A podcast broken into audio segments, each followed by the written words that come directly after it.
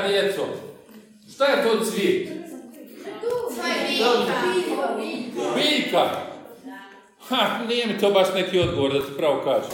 Ali na dobrom je putu. Trava. Trava?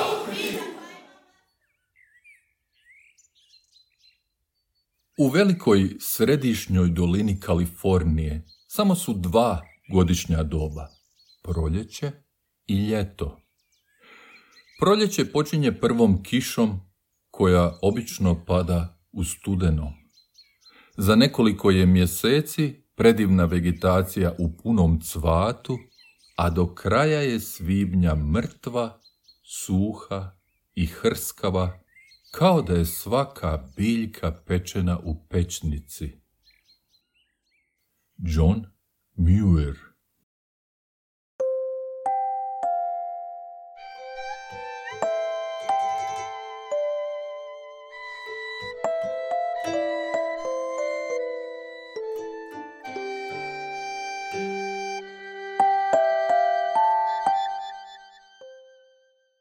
U školi bismo rekli, visibabe su vjesnici proljeća. Tako i jest.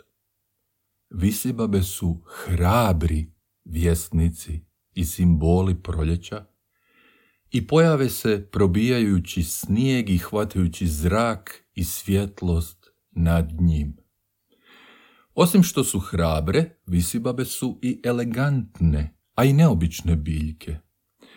Za razliku od drugog cvijeća koje se uglavnom otvara prema nebu, visibabe se otvaraju prema zemlji. U engleskom govornom području visibabe se zovu snowdrops, kapljice snijega.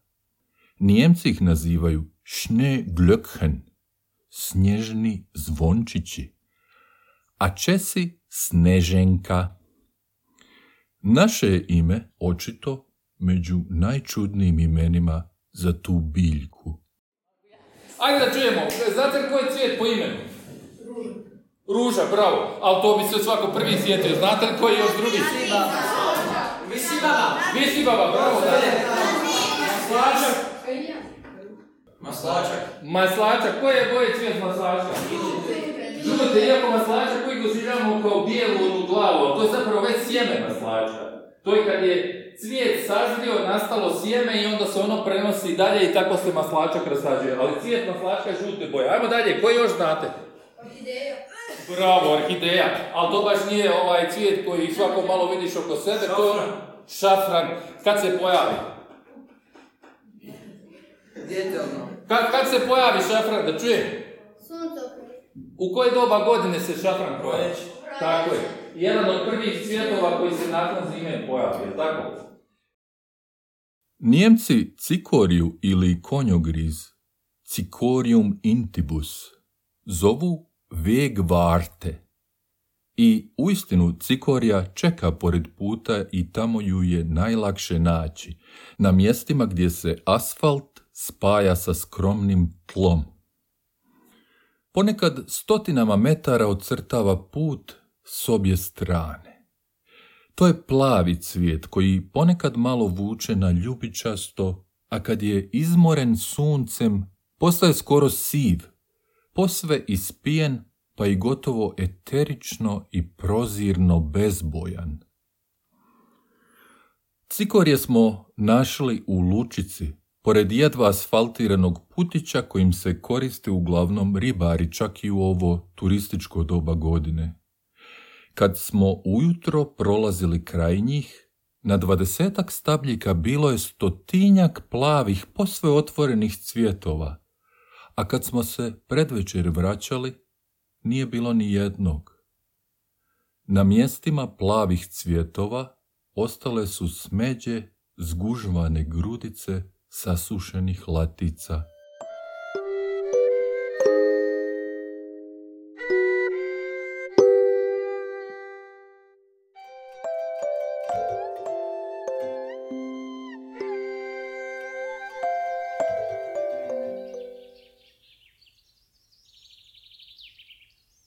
Neprestano smo suočeni s beskrajnom raskoši i plodnosti prirode, neiscrpnim obiljem koje se čini kao golemo razbacivanje. Pa ipak, kad razmotrimo bilo koje njeno djelovanje, saznajemo da nijedan dijelić njezina materijala nije izgubljen ili uzalud potrošen. On vječno teče od upotrebe do upotrebe, od ljepote do još veće ljepote i uskoro prestajemo žaliti zbog propasti i smrti, nego se radije veselimo u neprolaznom i nepotrošivom bogatstvu svemira, te vjerno iščekujemo ponovno pojavljivanje svega što se topi, blijedi i oko nas umire, uvjereni da će njegova sljedeća pojava biti bolja i još ljepša od prethodne. John Muir A, ajmo dalje. Šta smo rekli, šta je to cvijet? Gdje bi... Dio biljke, e sad smo, sad smo već na boljem putu, bravo. A, čemu služi taj dio biljke? Da, da pohranjiva. Da, da upija sunce. Odlično, od, o- o- odličan, odlična priča, ali da ti pravo kažem, sunce ti uglavnom upijaju listovi. Aj, E, e, ima list. ima, ali ja sam pitao šta je cvijet, a ne šta je biljka. Svijet radi pelu. Cvijet radi pelud. Bravo. Sva. Daje kisik. Radi. Daje kisik. To se uglavnom u listu događa, ali i ti si u pravu. Ajmo dalje. Izgleda lijepo. Izgleda lijepo. Jel zbog tebe cvijet izgleda lijepo? A, jel se tebi e, dodva, dodvorava ili nekom drugom? A? Da čujem. Cvijet se dodvorava zapravo pčelama. I on... One radu mir. Ta, one rade med. Ali on izgleda lijepo, ne bi li privukao pčelu na sebe, jel tako? Uresnica Kozmos bipinatus je popularna ukrasna biljka, a privlači leptire i kukce koji oprašuju i okolno bilje. Cvijet uresnice ima osam latica. Listovi su joj izrazito izduženi.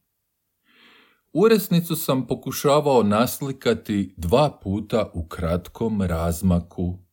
Prvi sam se put potpuno zbunio jer nikako nisam uspijevao pogoditi pod crtež olovkom.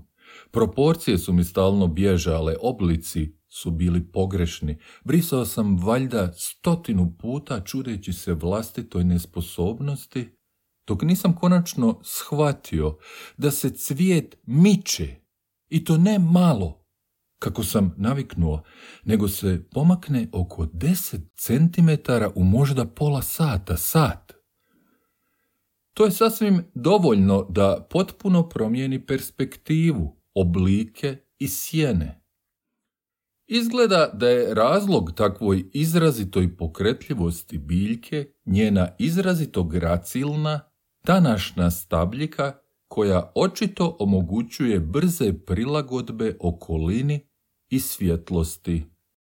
Uresnice su se raznijele posvuda u vrtu moje mame, ali izgledaju krhko pa ih skoro ni ne opažam kao fizičku prisutnost. Drhtavo su eterične. To su vrtne balerine i plešu do prvog mraza. Još malo.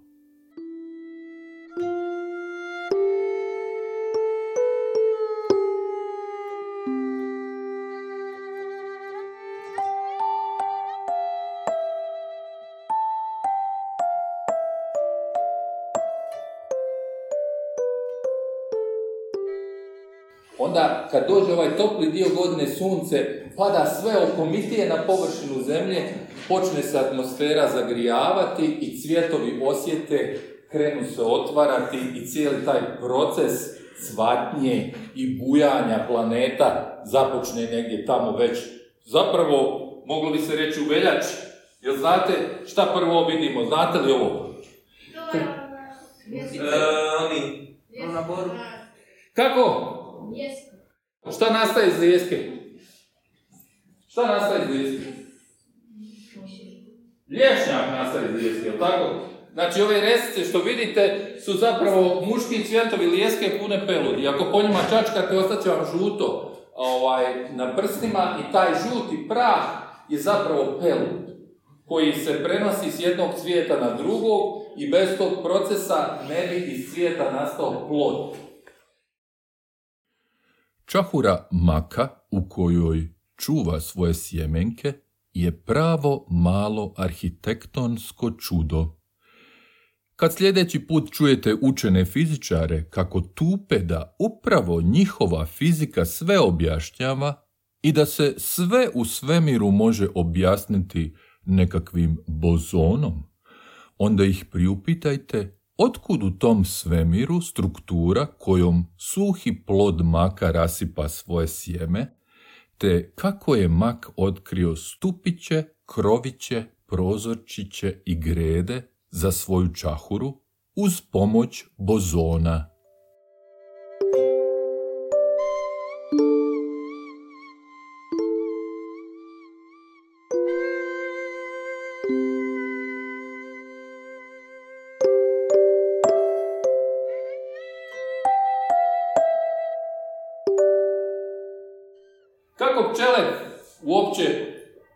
Cvijet privuče? Različitim bojama. Tako je. Bravo, odlično si to rekla. Zato jer neke više vole plavu, jel, neke više vole crvenu, neke žutu i ovaj, e, cvijet proizvodi različite kemikalije, ne bi li se a, zapravo dodvorio pčelama da ih privuče. Ladolež smatraju korovom. To je biljka penjačica prekrasnih cvjetova.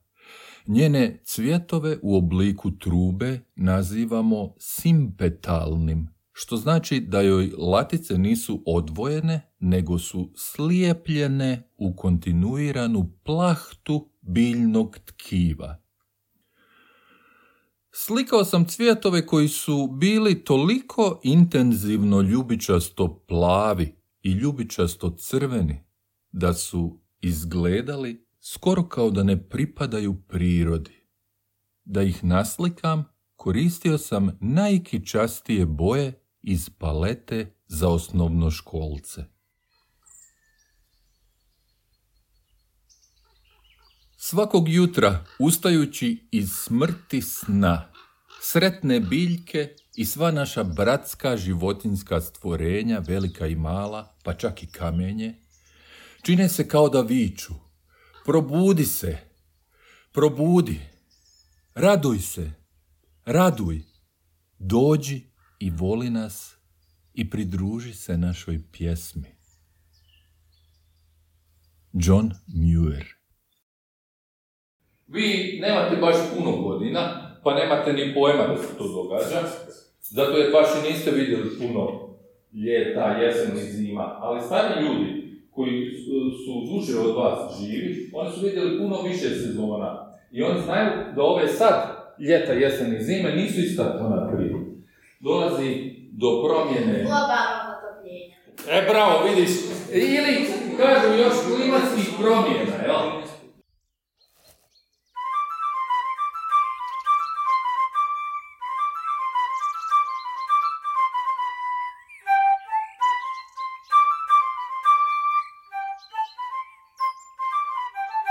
Kako je lijepo vrijeme, kako nježno pušu vjetrovi. Te se mirne zračne struje jedva i mogu nazvati vjetrovima.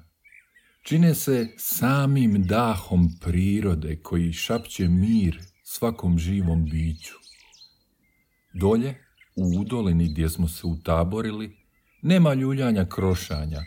Većinu vremena nijedan se list ne pomakne. Ne sjećam se da sam vidio i jedan ljiljan kako se njiše na stabljici, iako su toliko visoki da bi ih i najmanji povjetarac zaljuljao. Kakva veličanstvena zvona imaju ovi ljiljani. Neka od njih dovoljno su velika za dječje kape. Ljepši i bolje održavani vrtovi ne mogu se ni zamisliti.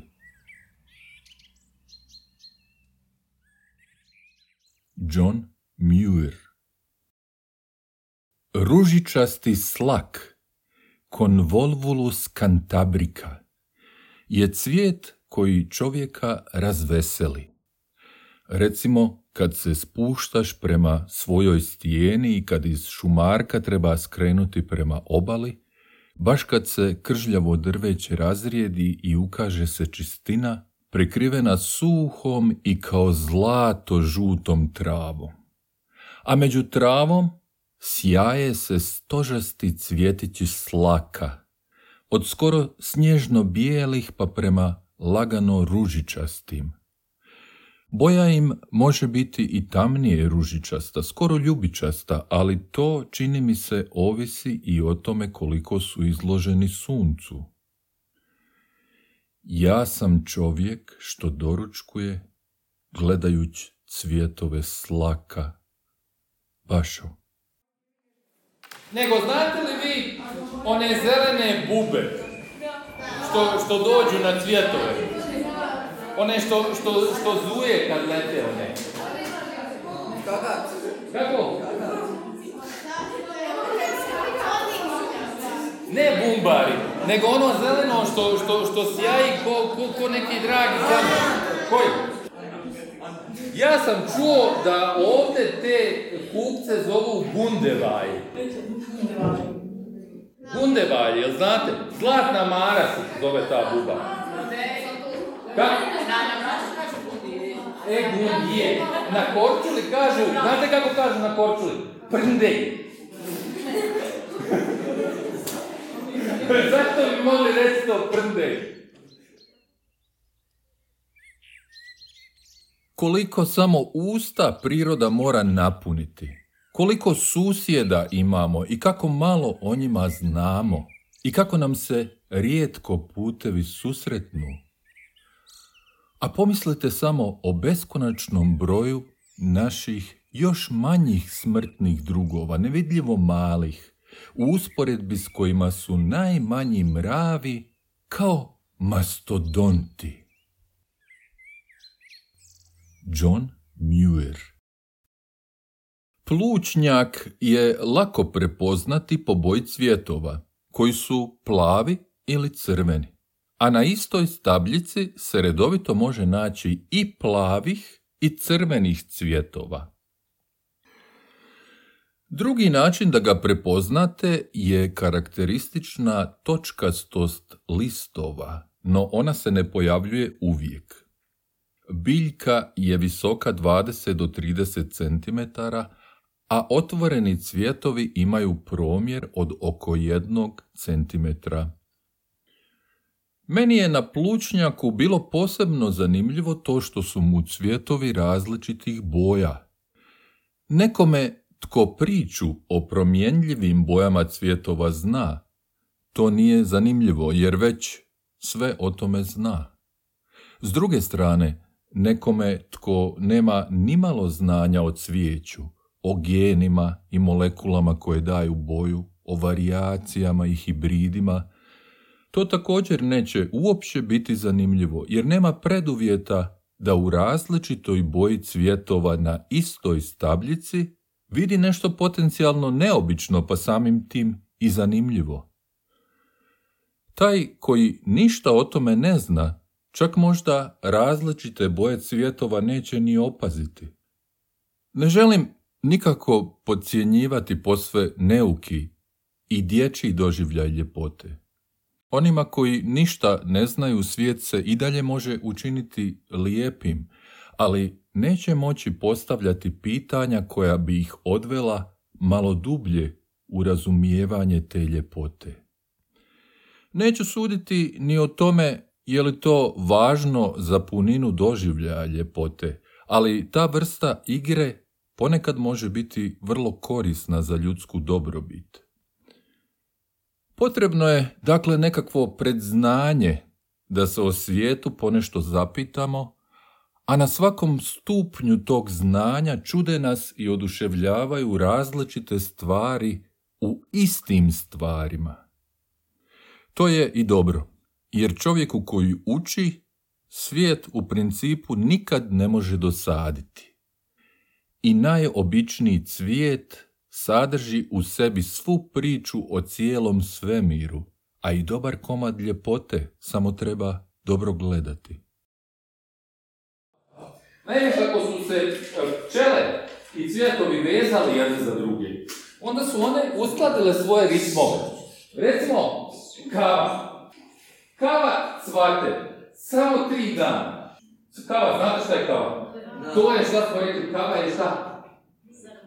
S, s sjeme, ali kao njega ne jedemo, nego ga meljemo pa dobivamo, jel? Ali, da. Ona, raz, ona cvate samo tri dana. I ako u ta tri dana se ne dogodi oplodnja kave, odnosno ako u ta tri dana ne bude oprašivača, neće biti ploda, odnosno sjemena kave. I ako se zbog klimatskih promjena promijeni uh, padaline, promijeni temperatura, promijeni ciklusi prirodni na kojima je taj život se razvio, može se dogoditi da se cvijet i oprašivač promaši. I u tom slučaju će urod kave šta? Neće ga biti, jel tako? I to je ono ovaj, što se prema nekim prognozama zapravo predviđa upravo za ove naše regije. Odnosno vaše. Kada pokušamo odabrati bilo što po sebi, nalazimo da je povezano sa svime ostalim u svemiru. Čovjek osjeća da srce, poput našeg, mora kucati u svakom kristalu i stanici i želimo zastati kako bismo razgovarali s biljkama i životinjama kao planinarski drugovi. John Muir Ima li ljepšeg zanimanja od slikara cvijeća? Ne služi ničemu i ne škodi nikome. Ne služi ničemu. Ponekad i fotografiram cvijeće. Vrijeme nam otimaju, a fotografija košta tek koju sekundu. 20. lipnja je vrhunac godine i nikad ga ne uspijem proslaviti kako je dostojno, uzvišeno. Sve se kotrlja nizbrdo i još jedna godina odlazi. Život sve to povezuje, još neko vrijeme. Žudeći za svjetlošću, lahorom, svježinom i životom koji sve to povezuje, treba pobjeći i to mnogo puta, svaki dan iz početka. 30. lipnja bili smo na Loviću prekriškom kraj mobilnog hotela za pčele. Sjećam se da smo poslije sjeli u hlad kraj nekadašnje škole. Slikao sam graničicu koju zovu i dnevni ljiljan – a onda smo hodali po školskom igralištu zaraslom u duboku travu. Nitko tu nije igrao nogomet godinama.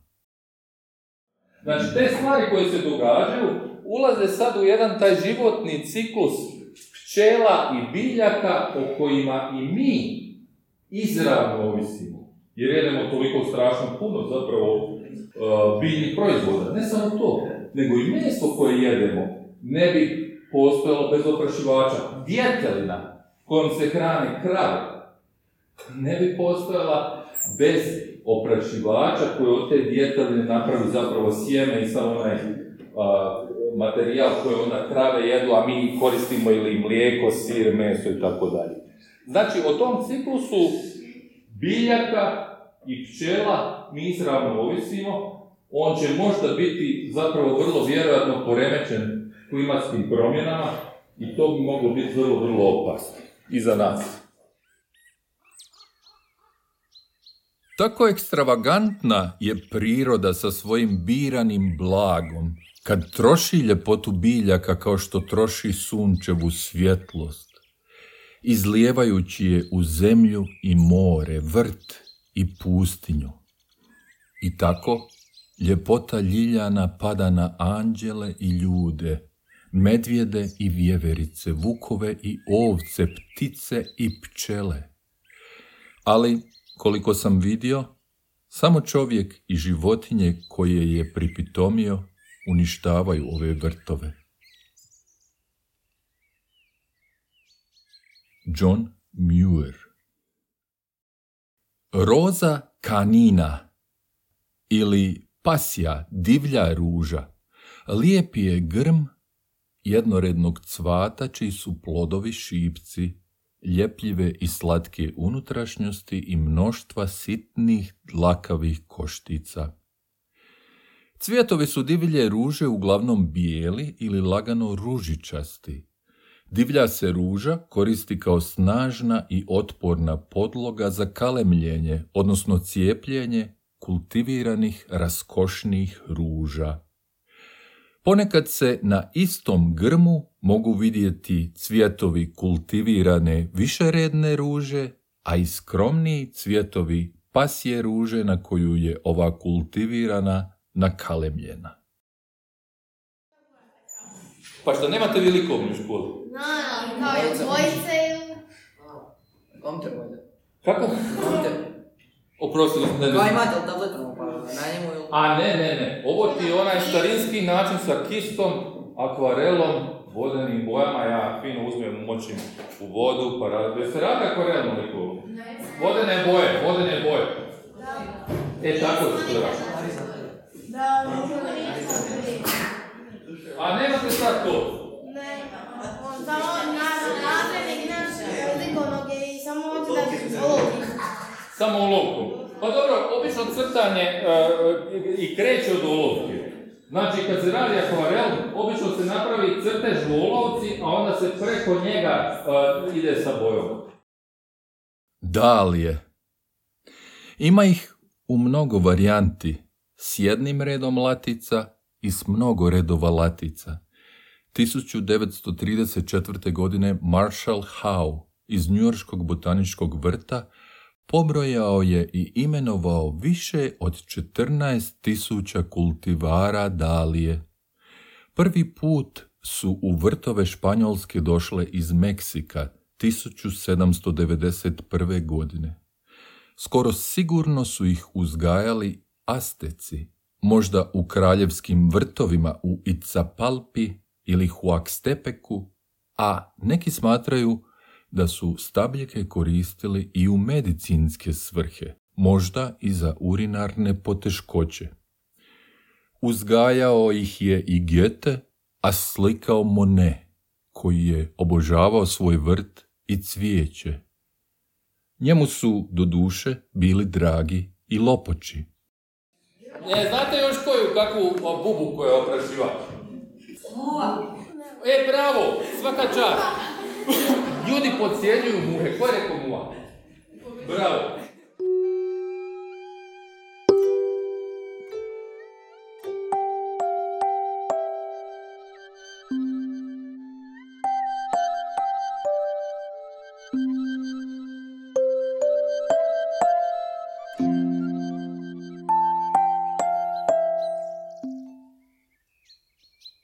Ovce jedu taj otrovni bršljan, čini se bez štetnih posljedica, a i konji donekle, iako ga ne vole, a za ljude je bezopasan. Kao i većina drugih stvari koje na izgled nisu korisne čovjeku, nema mnogo poklonika, a slijepo pitanje zašto je stvoren uvijek se iznova poteže, a da nitko i ne pomisli da je prije svega možda stvoren zbog sebe. John Muir Sjećam se svake ruže koju sam naslikao. Sjećam se stajanja pred grmom, hlada nadstrešnice i zvuka sudaranja tankih metalnih cilindara koje nosi vjetrić.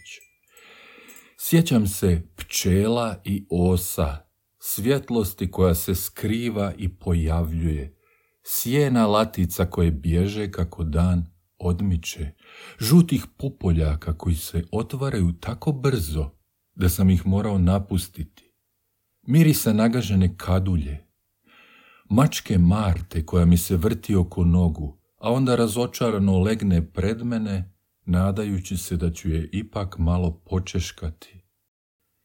Ostala je tako puni sat sa mnom, a ja sam ipak počeškao dva, tri puta, u pauzama, dok se akvarelni nanos sušio.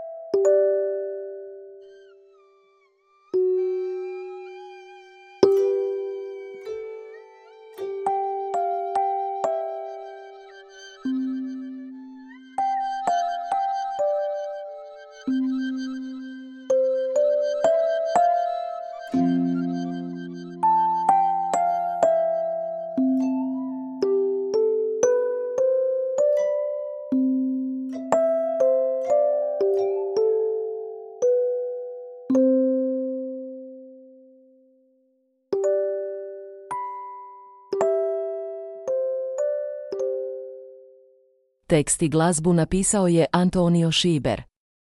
Epizoda sadrži dijelove predavanja Antonija Šibera, održanog u osnovnoj školi Ivan Lovrić u Sinju, 9. studenog 2023. godine.